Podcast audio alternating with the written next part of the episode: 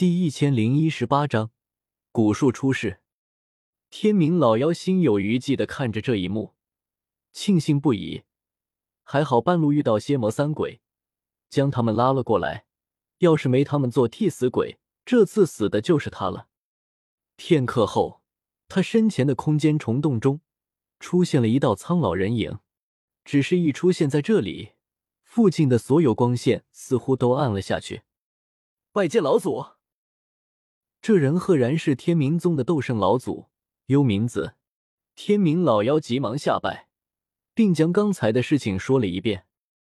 幽冥子听完，声音沙哑：“不是要天火和唐三，大爱盟出现了第三位斗圣，有点意思。不过没关系，论起实力，大爱盟总比不过魂殿。你继续去找菩提古树吧。”说着。幽冥子消失不见，天明老妖急忙下拜送别，心中却泛起嘀咕：怎么刚才那位斗圣那么像那位传说中的大爱盟盟主呢？只是那位大爱盟盟主总是闭关，他从来没和碰过面，并不知道对方究竟长什么样。不过老祖都这样说了，天明老妖也就没有多想，带着人离开这里，继续搜寻起菩提古树来。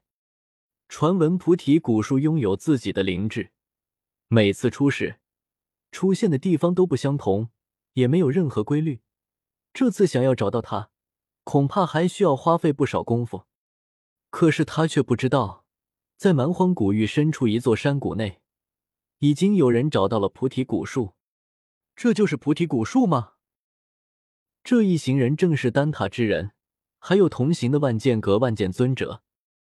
万剑阁早已经加入大爱盟，万剑尊者本该和大爱盟一起行动，不过却先碰到了丹塔的人。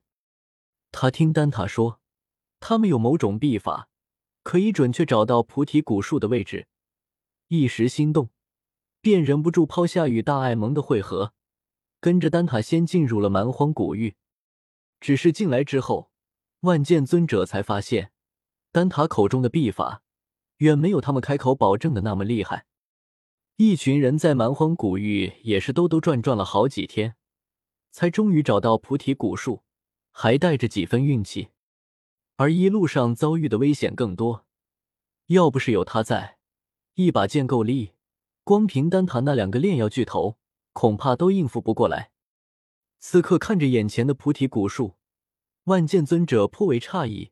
这并不是他想象中的巍峨庞大、高耸入云的参天大树，菩提古树居然比寻常的树木还要小，还不到一人高。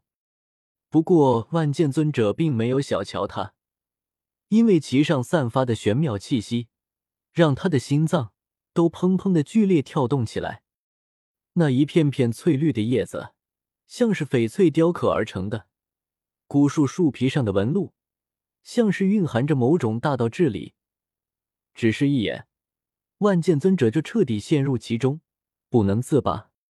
菩提古树，当真玄妙无比。其余人也都看呆了，哪怕是丹塔这次来的两位巨头，同样看得如痴如醉。然后他们一行十多人，就全部如痴如醉，再也没了其他任何的动作。姐姐姐姐，又来了一群蠢货！一旁的崖壁上。响起了一道怪笑声，几道黑影缓缓走了出来，他们周身都弥漫着浓郁的黑雾，不是别人，正是魂殿。当先一人，赫然是一位斗圣强者，名为魂清，位居魂殿副殿主。事实上，每一位魂殿斗圣都是副殿主。七天尊恭恭敬敬的侍立在旁，他们早就来到了菩提古树这边。可却被魂清圣者拦住，一直没有动手夺取菩提古树，而是在等。等什么？等中招的人。菩提古树不仅能助人悟道，也能让人陷入幻觉中，夺人神智。是悟道，还是沦为菩提古树的傀儡，都在一念之间。魂清桀桀怪笑一声，大手一挥，说道：“下去，把这些人的灵魂都收割了。”看服饰，这些人应该都是丹塔的炼药师，他们的灵魂可是很强大的。是，谨遵店主法旨。七天尊恭恭敬敬的应下，扭头对身后的五店主喝道：“你速速带人下去，将这些人的灵魂力量都收割了。”是，谨遵天尊法旨。雾店主也跟来了。来之前，他还幻想能在菩提古树下得个机缘，可在这里看了许久，却是看怕了。这菩提古树也太诡异了。他们在这里好几天，已经看到好几批人都中了招，然后被他们收割去灵魂。要不是这次副店主亲自带队，他们自己来的回，恐怕下场同样如此，彻底沉陷在菩提古树的幻境中，不得超脱。雾店主实在不想下去，不敢靠近菩提古树了。回头看看身后的几个护法，很想下令让他们自己下去，他就不下去了。可没法，副店主和天尊都在边上看着，只得硬着头皮挥手说道：“你们两人跟我来。”是，谨遵店主法旨。两个魂殿护法跟着雾店主从崖壁上飞落下来。山谷之中，菩提树前，丹塔和万剑阁十多位斗宗强者，包括三位尊者，全都中了招，陷入幻境中。雾殿主尽量远离菩提古树，在旁压阵。两个魂殿护法则配合娴熟，一人取出魂殿标配的勾魂锁链，逐个将他们的灵魂从肉身中勾出来；另一人手持聚魂葫芦。手打法诀，将灵魂体装进去，一条龙服务，速度极快。姐姐，这好像还是一位尊者。一位魂殿护法目光落在了万剑尊者身上，怪笑起来。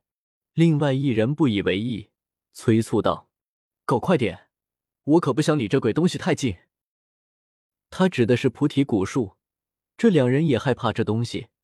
此刻，他们都是背对着菩提古树，连眼角的余光都不敢去偷瞄一眼。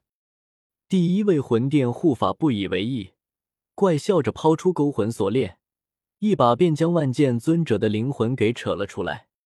菩提古树的幻境是直接针对灵魂的，此刻哪怕万剑尊者的灵魂离开肉身，可依旧没有苏醒过来，灵魂就在昏昏沉沉中。被轻易装进聚魂葫芦中，接着他们两人又继续行动。可当他的勾魂锁链勾到丹塔一位巨头身上，正要将他的灵魂给拉扯出来，那位丹塔巨头体内陡然有一道刺眼的光芒闪烁，一道道火焰汹涌燃烧起来。